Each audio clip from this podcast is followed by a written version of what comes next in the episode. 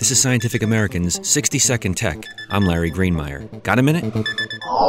Bike helmets of the future will do more than just protect your noggin in a crash.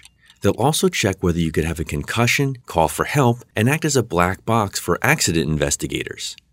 At least that's what they'll do if the prototype smart helmet that Intel and Oregon State University are working on ever hits the road. Oregon State undergrads and Intel interns designed a helmet that uses an embedded gyroscope and two accelerometers to determine if a cyclist might have been in a crash. It also has an embedded magnetometer, speakers, Bluetooth, and a microphone for hands-free communication. And there's a headlamp to help you avoid accidents in the first place. Intel is known as a chipmaker, but it also dabbles in experimental gadgets.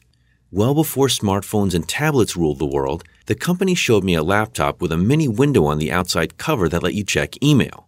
More recently, they've been working with an MIT spinoff to develop wireless mobile device chargers. This latest effort could be the most important of all in terms of impact, or dealing with the same. Thanks for the minute. For Scientific American's 60-Second Tech, I'm Larry Greenemeier.